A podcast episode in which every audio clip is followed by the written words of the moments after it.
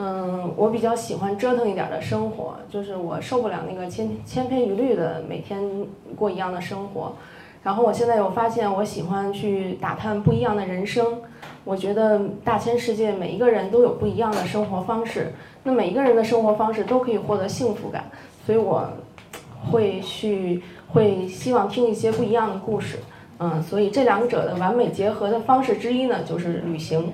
二零一一年的十月十三号，是我第一次真正意义上就是背一个包什么都没有的情况下，和我先生我们两个人就买了一张飞机票去了欧洲。第一站是巴黎，但是那一次的旅行的二十几天的时间全部在意大利。嗯，所以今天也也算是一个我的纪念日，能有这么多人来听我，嗯，美色故儿这个分享，我感到非常高兴，谢谢大家。所以我觉得有必要，就是故事开始之前呢，我们先来了解三个问题：美斯乐在哪儿？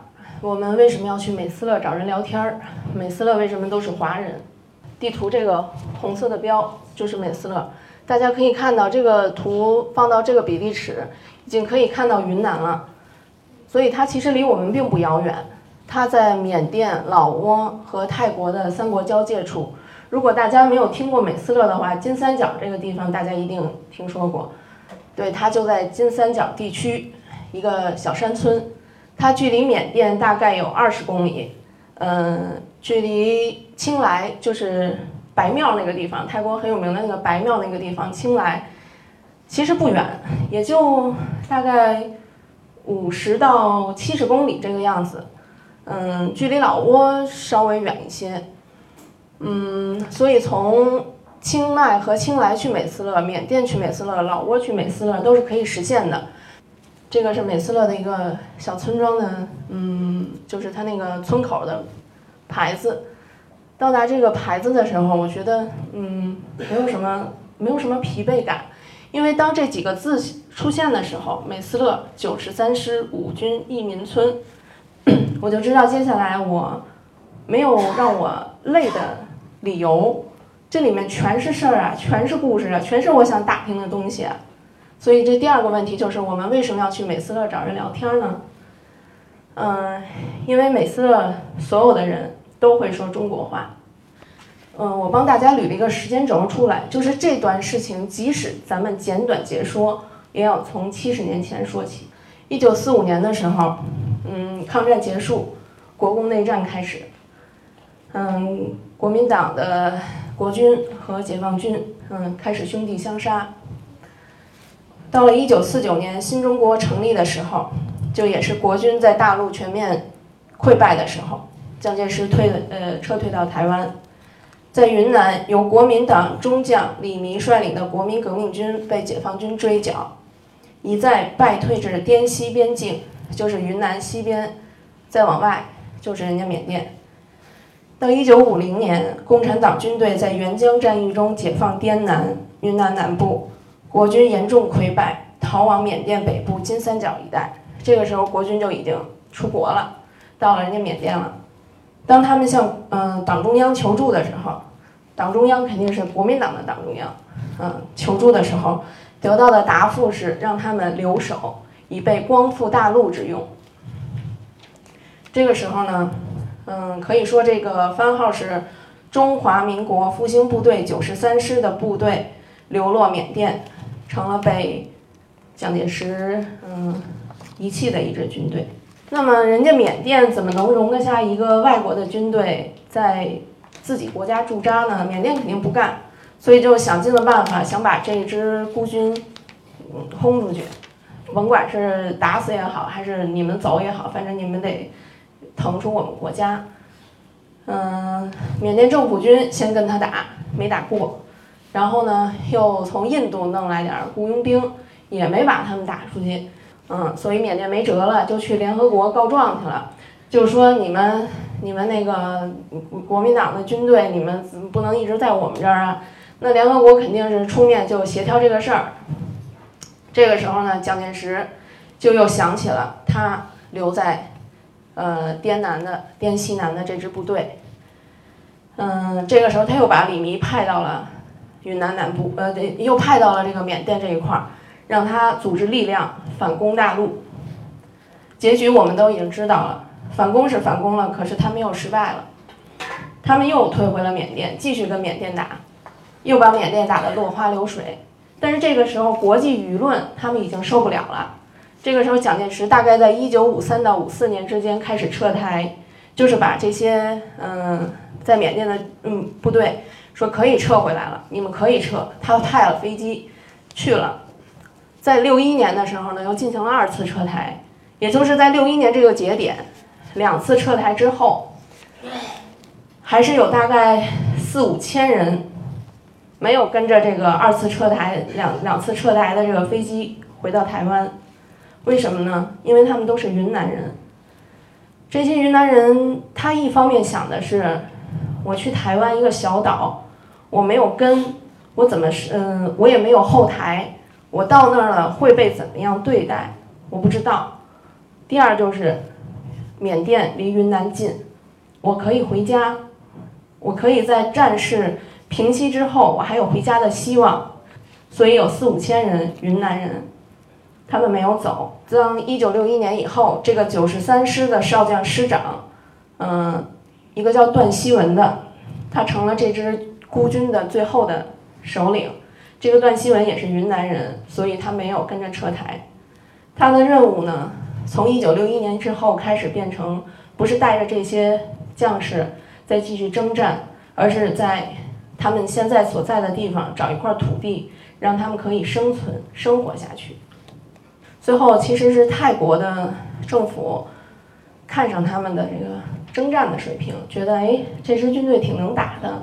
那帮我们忙吧，因为泰国当时有反政府的武装，也在泰北那边比较猖狂。然后呢，这个泰国政府就过来跟段希文这个部队来讲条件，说如果你们能把我们这个反政府武装给灭了，他呃，我们呢就接受接纳你们为泰国公民，你们可以来泰国跟我呃在我们泰国居住，我给你们土地。这些嗯讲的这些条件，然后段希文听了以后觉得嗯这买卖可以做，那我们这现实问题我们没地儿住啊，结果只能又拿起武器，接着给泰国打仗打仗。这这个时候这个九十三师的孤军又赢了，泰国政府也履行了承诺，将泰国北部深山的美斯乐划给了孤军。段希文终于不用再带着他们打仗，而是开始建设家园。美斯乐这个名字呢，就是段希文给起的，谐音就是美死了。可是啊，当时我，对，那当地人说啊，可能是段将军，可能是这个意思。那当时我就在想，那你说那个时候这个美斯乐就是一个荒山野林，然后野兽出没，任何人在这儿也不可能美死了。这个美斯乐这个美好的愿望。其实现在，当时我在那个地方，嗯，回想当年的一些事儿的时候，觉得应该是挺凄凉的一种说法，算是一个美好的愿望吧。这个美斯乐，然后至此呢，大概在一九八十一九八零年，就是上世纪八十年代，孤军终于有了安定的生活。他们把美斯乐及其周边建成了有烟火气的村落，可是身份问题呢，还是悬而未决，因为。这嗯，泰国政府答应他们给他们土地，但是一直没有给身份。这些人其实，据据我了解啊，在现在这个美斯乐和这个周边的这个山村里面，还依然有很多人没身份。他们既不是中国人，不是泰国人，不是缅甸人，就就是什么也都都没有。嗯，到了九二年的时候，这支孤军呢，把武器，因为他们是部队嘛，是会存留武器的。就全都上交了，上交给泰国政府了，以此换得了泰国的身份。嗯，他们在泰国国旗下曾经宣誓：我们不再是中国人，我们服从泰国国家的法律和命令，效忠国王陛下，用生命来保卫我们生存的国土。我们是泰国国王的忠实臣民。这是到一九九二年，有绝大部分的孤军和他们的后代获得了泰国的身份。嗯，如果不看美斯乐这些与人有关的故事吧，美斯乐是一个挺美的地方。嗯，生气中都带着一份安逸。你会发现，其实中呃当年的这个孤军和他们的后代们，现在已经是生活在这里了，就是正常的生活在这里。而不是像当年一样被困在这里。因为当年是给他们划了一个，就是美斯乐和周边的一些村儿，说你们只能在这儿生活，你们哪儿也不能去。呃，泰国的其他地方那依然对你们是外国，你们不能去。但是现在不一样了。嗯，这是我们在美斯乐住的旅馆，美斯乐新生旅馆。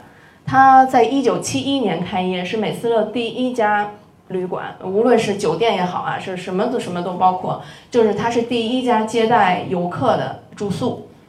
嗯，这个右边这个是我们住的那个小木屋。这个房子一个晚上五百，五百铢，我记得是啊，大概是一百人民币吧，就是这样的价格。然后你会有一个小露台，嗯，因为美斯乐是在山里，我在在我的印象里，泰国哇塞，那就是天天要穿要穿人字拖啊，天天穿短裤啊，天天穿短裙的这样一个气候。但是美斯乐不是，它在山里，而且所以它特别的冷，它晚上的时候你。你你要怎么说？就是穿上羽绒服都不为过。所以当没有太阳的时候呢，我们就可以坐在这儿，然后吹着凉凉的风，在这儿坐着特别舒服。然后我们面前就是美斯乐的一个早市，每天早上在这条街上，就有各种卖水果啊，然后卖菜啊什么，就所有的村民都会聚集在这儿，嗯。那种生活的气息特别好，而且所有的人都是在用中文交流，你根本就体会，嗯，感受不到你是在国外，你可能也就是觉得你是去了南方的一个小村庄，嗯，这个图可能不太清楚，这个大婶儿大妈在，其实这个是油条，就是吃起来是油条，但他们的那个形状就是这样。那大婶儿告诉我说，他是云南人，他说他们云南就是就是这样吃的，然后这是豆浆。嗯，那边还有米线，他他是摆早点摊儿的。嗯，我刚才不好意思啊，忘了讲一个一个当地人不太愿意说，所以 在我脑子里也不太深印象的这个历史。呃，大家可以看到这些葱翠的茶园，这个是九十三师来这里落脚之后，从零开始。按说就是按他们的说法，就是我们从零开始，我们开始种茶、种咖啡啊，开垦农田。但其实呢。嗯，有一段尘封的历史，就是我们也是在多方打听和之前听一些八卦呀，或者是之前了解的一些东西，他们是靠种大麻和运运送大麻发家起家的。大家看到的这些地方的这些茶园，其实原来都是种大麻的。嗯，但是他们后来我又多方了解了一些，其实他们种大麻还是他们的第二第二第二事业。他们的第一主业是运大麻，因为他们是军人嘛，他们会有武器，所以这个金三角地区的很多大麻的大大大麻的那个叫什么呀，商人什么的，就会找他们，就有一种镖局，他们就变成一种镖局或者保镖的性质，就运送大麻。因为大麻当时在政府也是打击，然后帮派之间也有斗争，所以他们就干这个。干这个发了家以后，才开始，嗯，种茶呀、咖啡啊什么的，所以当地人不愿不太愿意讲那段历史。你要是问当地人跟当地人聊天，他们都会直接把那段历史略过去，然后直接给你讲男耕女织的这一段。这些图片都是美斯乐街街道和街街边店铺的照片，嗯，我拍下的照片。嗯，在美斯乐呢，所有家所有。不是说几乎啊，是所有家，他们都会摆这个天天地国亲师这个牌位，然后和亲人的一些牌位都是摆在家里最重要的位置。然后像春联儿啊、大红灯笼啊，是所有所有人家都会有的。嗯，而这些并不是说只有节庆日的时候才有，是就是他们的常态。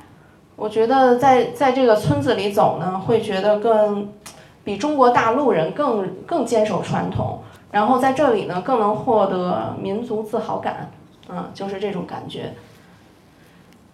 像这个，他们就看中中中国的电视台嘛，一般就是看云南台比较多，然后就是各地的卫视，他们比较热衷于的就是《还珠格格》这种比较经典的大陆剧。嗯，这个是我们在呃当地吃的那个云南面馆，就是。在美斯乐的一个主街道上的一个特别有名的餐馆，嗯，每天都放《还珠格格》，然后每天都会有人特别认真的看剧情。嗯，这个故事开始的有点艰难，之前都不是故事，咱们了解一下美斯乐的风土人情。这个故事开始之前呢，我想讲一下我大概十几年前吧，算是小时候的经历。金三角风情园，如果大家跟团去过新马泰啊，或者是泰国这种行程，肯定对金三角风情园这个地这个地名有有有印象，因为金三角风情园是跟团去泰国，应该是曼谷周边的一个景点儿，大概是这个样子，不知道各位有没有去过，或者是有没有印象的。我我去这儿的时候，就去这个金三角风情园的时候，我就觉得这怪怪的。嗯，失落的国君后裔还我国籍，就是所有的口号啊，什么都比较激进，然后又又有很多矛盾点，又觉得他们心里都是仇恨，然后还有这种这种说是他们住的地儿，然后里面还会有一些现在想应该是演员啊，就是在那儿生活啊什么的人，然后这儿还有还会有。还会有这个孙中山和蒋介石的头像放在这儿，呃，这应该是模拟他们当当年的一些情景，缅怀领袖这写着。但事实上，美斯乐人不骂蒋介石就是好事儿，他们不可能把孙中山和蒋介石放在一起这样缅怀的。所以，当我和当地人接触，就是美斯乐当地人接触的时候，我是有心生顾虑的。我因为那个美金三角风情园给我带来了阴影，我觉得美斯乐人都是充满仇恨的，他们会仇恨你大陆人，会觉得啊是你中国不让我们回去，我们才至今没有回到我云南的老家。可实际上呢，当我接触过当地人以后，我就知道那些景点就是为了吸引眼球，制造看点，刻意制造了很多矛盾点，啊让你游客过去看，哇这个地方哦。原来他生活这地方的人生活不好啊，这么苦啊，然后还会有游客去给他们捐钱，嗯，现在想这个也是一个购物点吧，就算是。然后的故事就是我们和美斯乐人聊天的故事。杨老一九二九年生于云南昆明，家中富足，用杨老的话说，日子完全过得去，有饭吃，有衣穿，有地种。正是因为这种完全过得去的生活，在新中国成立不到一年的时候，杨老一家成了被征收的大户，不愿自家财产被共产。一九五零年，杨老随国军部队逃往缅甸，安稳的生活一下变成了颠沛流离的从军生活。杨老杨老形容为逃难，这一逃再也没能回去。杨老随部队落脚在美斯乐，中国云南昆明家乡都成了梦中的情景。对于帮泰国政府清剿国内反动势力，以换取身份和土地的这段历史，杨老的描述是：我们帮泰国人做苦工，泰国皇帝给我们居住权、公民权，所以我们被迫变成泰国身份，也可以说是泰国人了。这是一种无奈，但也是当时这些被遗弃的孤军最好的选择。杨老杨老跟我们说，再不好的地方都想回去。我都想在自己长大的地方看一看。像我要是能回去，我做小孩的小孩子的时候，在哪一棵树上玩耍，在哪一块石头上跳蹦蹦，我都要去看还在不在。家乡嘛，出生地嘛，你说想不想啊？你们生在了好时代，没有过着背井离乡的生活，痛苦啊！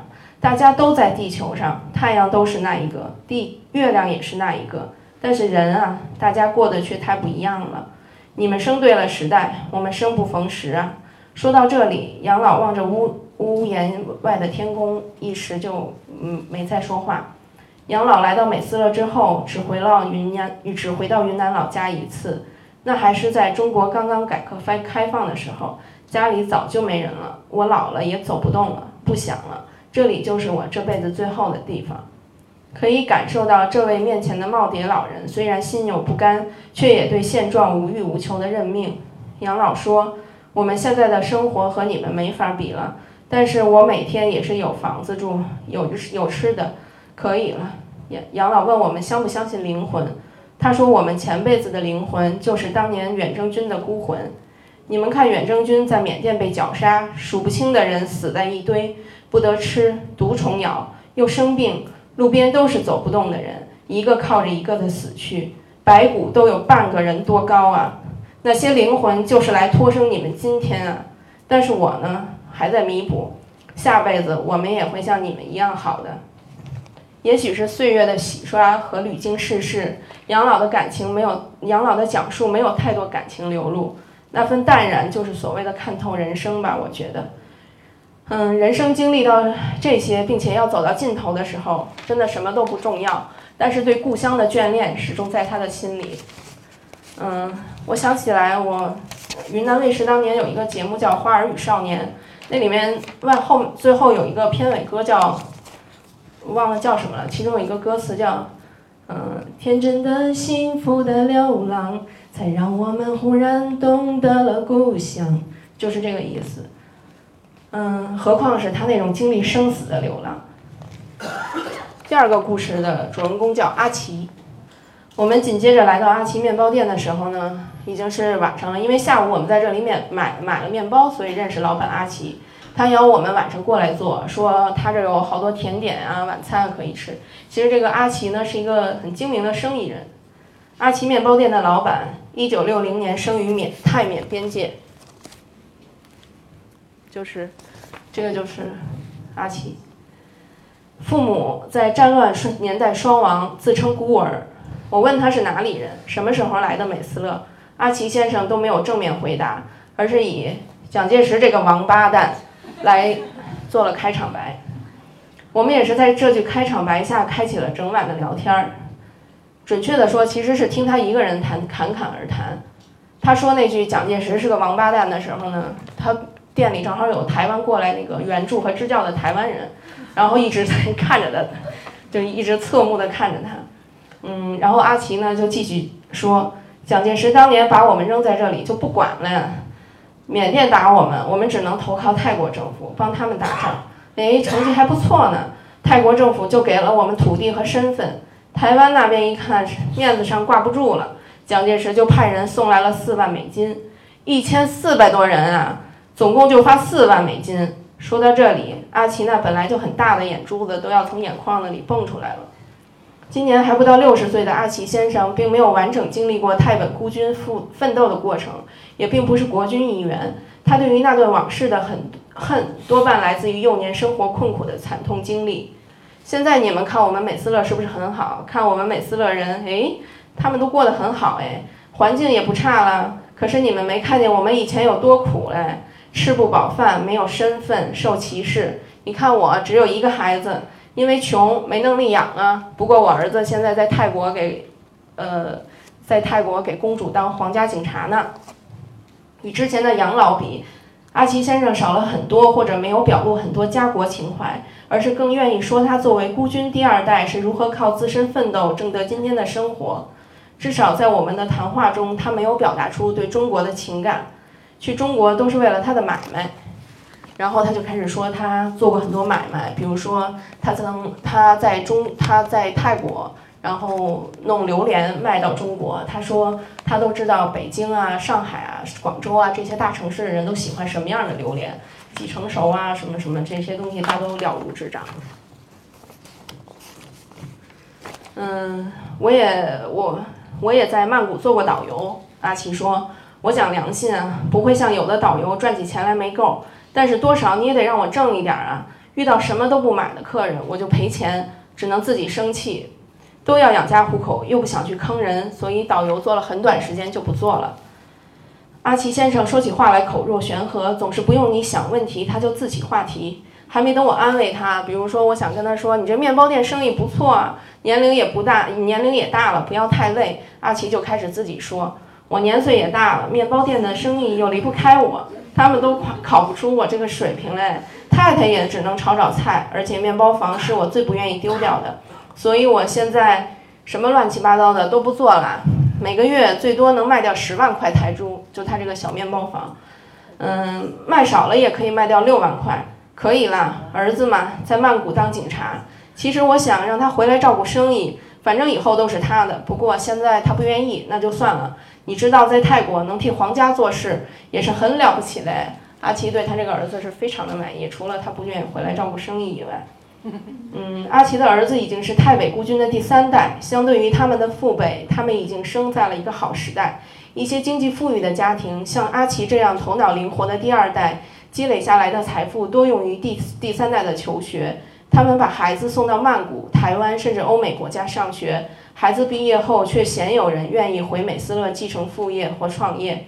美斯乐的第三代再也不用出生入死累积财富，他们的发展空间也与中国两岸青年一样变得多元。他们的父辈却比两岸父母更期待孩子留在身边，上半生的经历让他们更重视家的存在。我儿子的决定他自己做，留在曼谷也行，去大陆也没问题，我都可以支持。阿奇说：“嗯，我终于可以，这个时候我终于可以接上一段话。我我说让他接管面面包店多好啊，你也可以退休了。”嗯，阿奇觉得一下说到他的兴奋点上，又开始第二轮的兴奋，说：“哎呦，他如果他能和媳妇儿一块儿回美斯乐，当然最好了。算了，不过还是随他们年轻人吧，我能干一天就是一天。”阿奇嘴上不说，但我知道，如果儿子能回来，会比给公主看门更值得他炫耀。奋斗大半生，还是想要一个安定富裕的家人，能在一起过晚年生活。也许是多年经商练就，与阿奇先生的谈话几乎都是他自己滔滔不绝。我基本上就是一个很认真的倾听者。嗯，在阿奇先生的讲述里，听到最多的就是奋斗，在异乡的奋斗。只要勤劳，中国人在哪儿都能过得好。第三个故事的主人公叫张国强。阿奇先生想让儿子回来接管生意的愿望，张伯伯已经实现了。在一对忘年交的介绍下，我们知道了小屋老小屋旅社的老板张国强。本来他是我们最早打算去拜访的美斯乐人，却在临走才签到。为什么我们想最早拜访他呢？是因为张伯伯其实是一个官二代。张伯伯一九五四年生于。一九五四年生于泰缅边界的军事堡垒中，在那个战乱的年代，横向比较，他并没有苦难的童年。张伯伯的父亲是段希文将军的两个副将之一张鹏高少将，嗯，他的太太是另一个段希文将军的另一个副将之一王卫天副将的侄女，所以算是强强联合的一个家庭。张伯伯是标准的官二代。也许因为站在了这样一个制高点，张伯伯对大家的关注超越了小家，起码也是对等的。张伯伯说：“从有记忆起，我们就在逃亡。四岁随父亲从缅甸蒙养撤下来的经历历历在目。虽然年纪还小，但那些画面震撼了心灵。我父亲当时是蒙养前线总司令，我们子女也是有马骑的，可是路边全是走不动的年老者和孩子，他们被丢丢在路边。”我在马上与那些绝望的眼神对视，那时实在太小了，不能体会太多，只想马快点走。现在那些眼神的记忆正跟随我大半生。后来父亲部队里伤兵越来越多，他把家眷的马都让给了伤兵骑，我那时因此怨恨他。直到长大懂事，我们落脚美斯乐之后，父亲还会把我们家的土地分给成家的士兵，我们也怨埋怨他，但是父亲说。地大地小没有关系，只要够住，我们一家人在一起就可以安定下来就可以了。后来张伯伯也加入了国军，还曾在泰国的特战部队服役，又帮助过有经历有相同经历的光武部队落脚泰国。可是面前这位年近六十五岁的老人，其实完全以他现在的身份，就是这个老板的旅社这个生意人的身份，和他曾经的这个军人身份实在不搭调。与张伯伯面对面坐着，儒雅是对他最准确的形容。如果他自己不说，多半与他初识的人会觉得他是大学教授一类的人。可张伯伯却说自己没有什么文化，他是一个说话很慢，然后很有条理的一个一个老先生。张伯伯说，父亲在我十岁十四岁那年就去世了，他身上伤病太多。被日本鬼子用刺刀刺穿过肋骨、胸部，活到那时候，经常已经说自己命大了。我是家中老大，母亲是典型的妇道人家，所以我只能放弃学业撑起这个家。我弟弟妹妹可都是台大毕业的高材生啊。当时，呃，这个美斯乐台湾政府呢和美斯乐就是大概有个协议吧，就是美斯乐的这个中学毕业生都是可以申请去台湾读大学的。嗯，张伯伯的祖父在日本侵华初期从山东跑到云南，父亲从云南加入国军，一九三八年出滇抗战，所以张伯伯对于中国老家没有任何记忆。可是从他的讲述里可以听到对中国、对父亲走过的路满怀热情。因为泰国特战部队的规定，凡是在特战部队服役过的人员，在退役五年之内是禁止去共产党执政的国家的，比如越南、老挝这些地儿，这个张伯伯都不能在五年之内去，当然也包括咱们中国。所以，张伯伯来中国追寻父亲足迹的愿望，是他据他自己所讲，是一六年才开始实现。父亲从张伯伯说，父亲从云南随滇军出战出滇抗战之后，参加了二长沙二次、三次会战，也有参加台儿庄战役，后来被抽调远征军，参加同城收复战。内战期间参加淮海战役，当然最后都是一败涂地了。我要尽快把父亲走过的这些地方都走到。这两年我去了东北，那是父亲北上最远的地方。去了四川，因为滇军抗战是与川军配合。明年我计划去云南，去长沙，去看父亲当年给我们讲过过长江的情景，去看长沙会战时的情景。张伯伯说的“看”，我想大概就是站在实地想象当年的意思。只有印在心里很深的往事，才可以凭想象看出一幅看出一幅画面。张伯伯说：“现在回中国很方便，虽然我们是泰国身份，但是大使馆对我们这些人很照顾，通常三天发签证，我们当天就可以拿到。”嗯，张伯伯说他经常关注大陆时事，会看简体字，还专门从大陆带了一本简体繁体对照表。有大陆过来的游客找他帮忙，他都义不容辞。嗯，说到中国，张伯伯跟我们说了一段很长的话，大概我截取了比较重要的几段。对那段历史，我感到凄凉。这是我从不回避去回忆他们，愿意讲出来，这是一种很好的宣泄。我个人最内疚的是接受泰国国籍，背宗望祖；最自豪的是我漂流到异国，多少国家想把我们消灭掉，但是就是没有消灭掉。重要的是，我们还被扣上了拒绝被同化的一群人的这个帽子。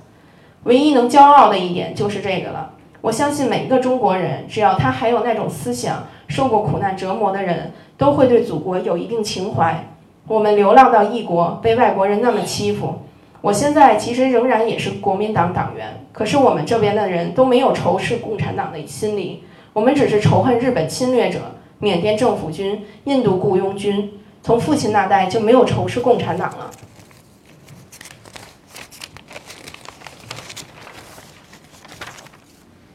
只是作为军人需要。国共内战是兄弟间的打闹，同是中国人，只是政治理念不同。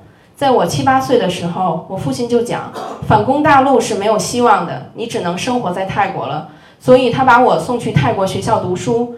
泰国学生欺负我，父亲让我忍。他说：“你这一代一定能看到一个强盛的中国，会连美国都怕他。所以你现在要忍，等我们中国崛起。”父亲在六十年代说的话，他没等到，但我们都看到了。